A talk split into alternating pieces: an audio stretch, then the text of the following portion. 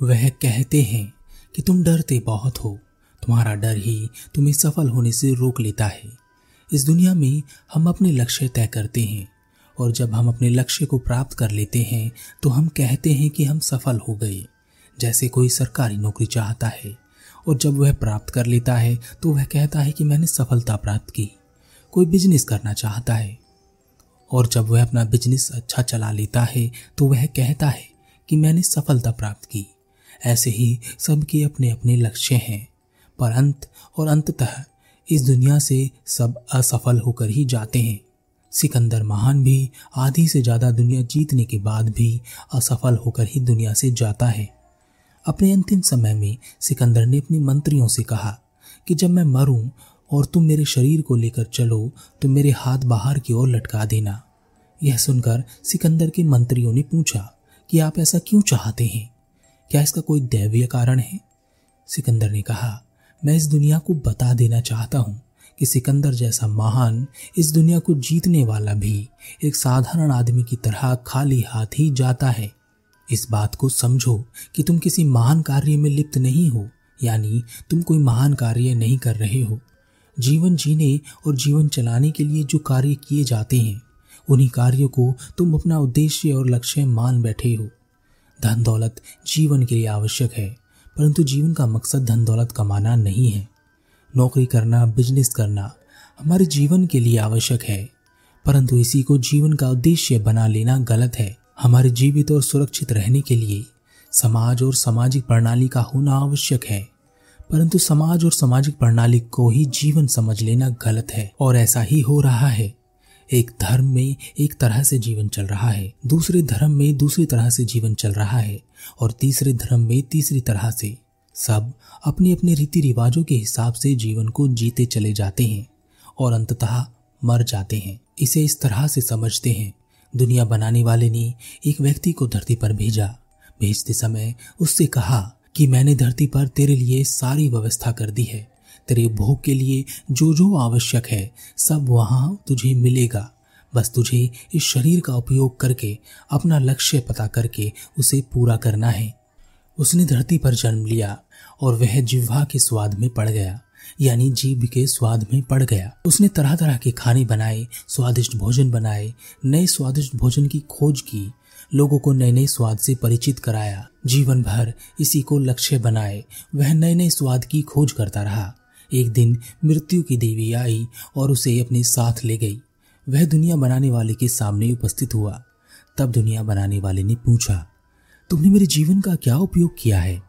व्यक्ति ने कहा, मैंने आपके दिए हुए मसालों से, फ़सलों से नए नए स्वाद के व्यंजन बनाए नए नए स्वाद की खोज की। दुनिया बनाने वाले ने कहा, बहुत खूब, बहुत अच्छा काम किया तुमने। यह सब तुम्हारे लिए ही था, पर क्या तुमने जीवन के उद्देश्य को खोजा? क्या तुमने उसे प्राप्त कर लिया है? क्या तुम जान पाए कि तुम कौन हो? उस व्यक्ति ने अपना सर नीचे झुका लिया।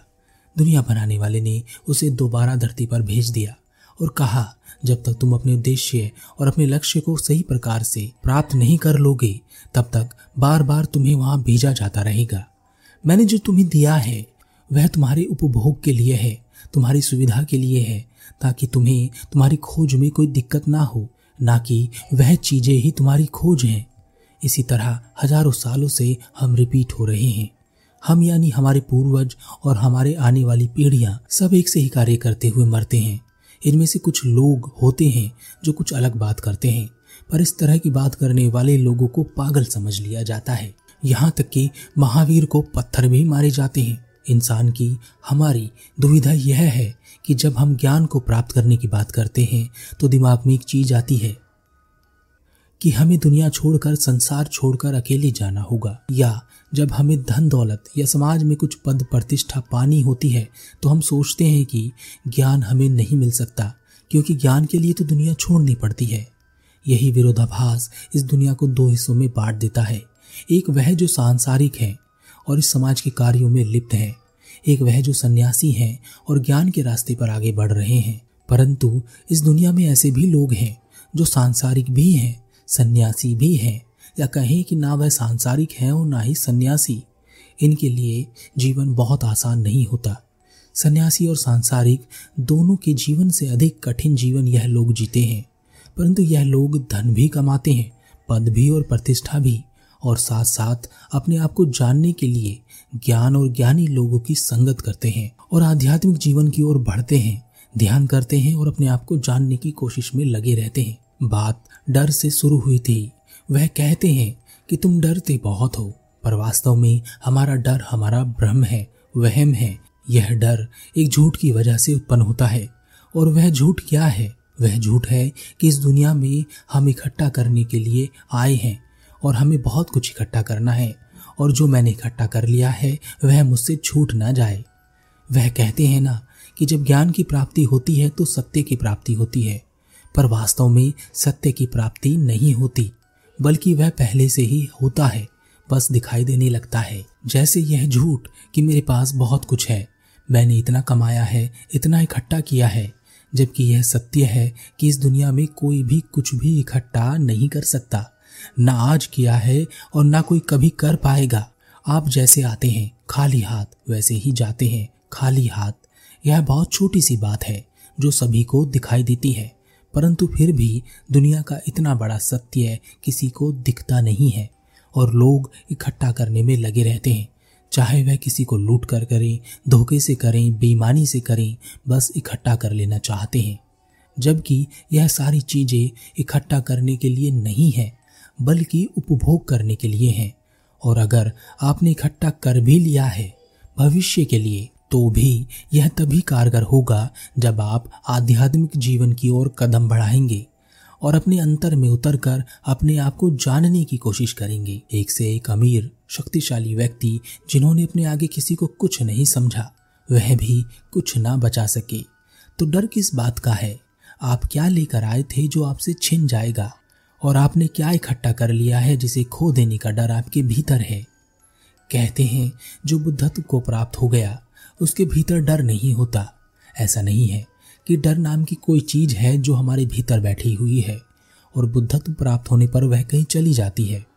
परंतु जिसने यह देख लिया कि यह दुनिया एक सराय की तरह है, या कहीं की धर्मशाला की तरह है, या चलो एक होटल की तरह मान लेते हैं जहाँ पर लोग आते हैं, चीज़ों का उपयोग करते हैं और फिर उन सब चीज़ों को छोड़कर चले जाते हैं। परंतु हम तो सराय को अपना घर बना लेते हैं, उस धर्मशाला में बस जाते हैं, उस होटल की चीज़ों को अपने मान सम्मान से जोड़ लेते हैं और अधिक से अधिक बस यहीं बस जाना चाहते हैं। पर ऐसा होता नहीं है। जाना तो पड़ता ही है। कुछ अपनी मर्ज़ी से जाते हैं और ज़्यादातर को खींच कर घसीट कर ले जाया जाता है। तब वह बहुत रोते हैं, तड़पते हैं, चिल्लाते हैं और कहते हैं कि मैं मरना नहीं चाहता। यही तो डर है। कुछ खो जाने का डर, जबकि यहाँ कभी किसी के पास कुछ नहीं रहा और ना रहेगा। हर चीज़ खो जाएगी, चली जाएगी। तो डर किस बात का है? हर चीज़ का भरपूर उपयोग करो, यही तो वर्तमान है। यह तुम्हारे लिए ही है। जीवन का उपयोग करो, उसे जीने में कंजूसी मत करो, परंतु अपने आप को खाली ही मत जाने दो। जान लो, पहचान लो, अपने आप को ठीक तरह से समझ लो। तुम्हारे पास कुछ नहीं था जो तुम खो दोगे लाभ उठाओ। तुम्हें जो सुविधाएँ मिली है, उसका लाभ उठाओ। जीवन का लाभ उठाओ। उसे यूँ ही बर्बाद मत जाने दो। जिस दिन तुम यह समझ गए कि मेरे पास कुछ नहीं था और ना ही कुछ रहेगा, मैं जो कुछ प्राप्त कर लूँगा, यहीं से करूँगा और यहीं छोड़ दूँगा, उस दिन यह दुनिया तुम्हें खजाने की तरह नज़र आएगी। जिसमें से तुम अपने हिसाब से कुछ भी उठा सकते हो, उसका उपयोग कर सकते हो और कोई भी कार्य कर सकते हो। पर कभी कभी चुनाव गलत हो सकता है, तुम असफल हो सकते हो, पर इस भ्रम को अपने दिमाग से निकाल दो कि तुम कभी असफल होते हो। तुम्हारी असफलता तुम्हारी सफलता का एक पायदान है, इसलिए इस दुनिया में डरने की कोई आवश्यकता नहीं है। जीवन तुम्हें डरने के लिए नहीं मिला है, डर तुम खुद पैदा कर लेते हो। तुम ज़ीरो पर थे।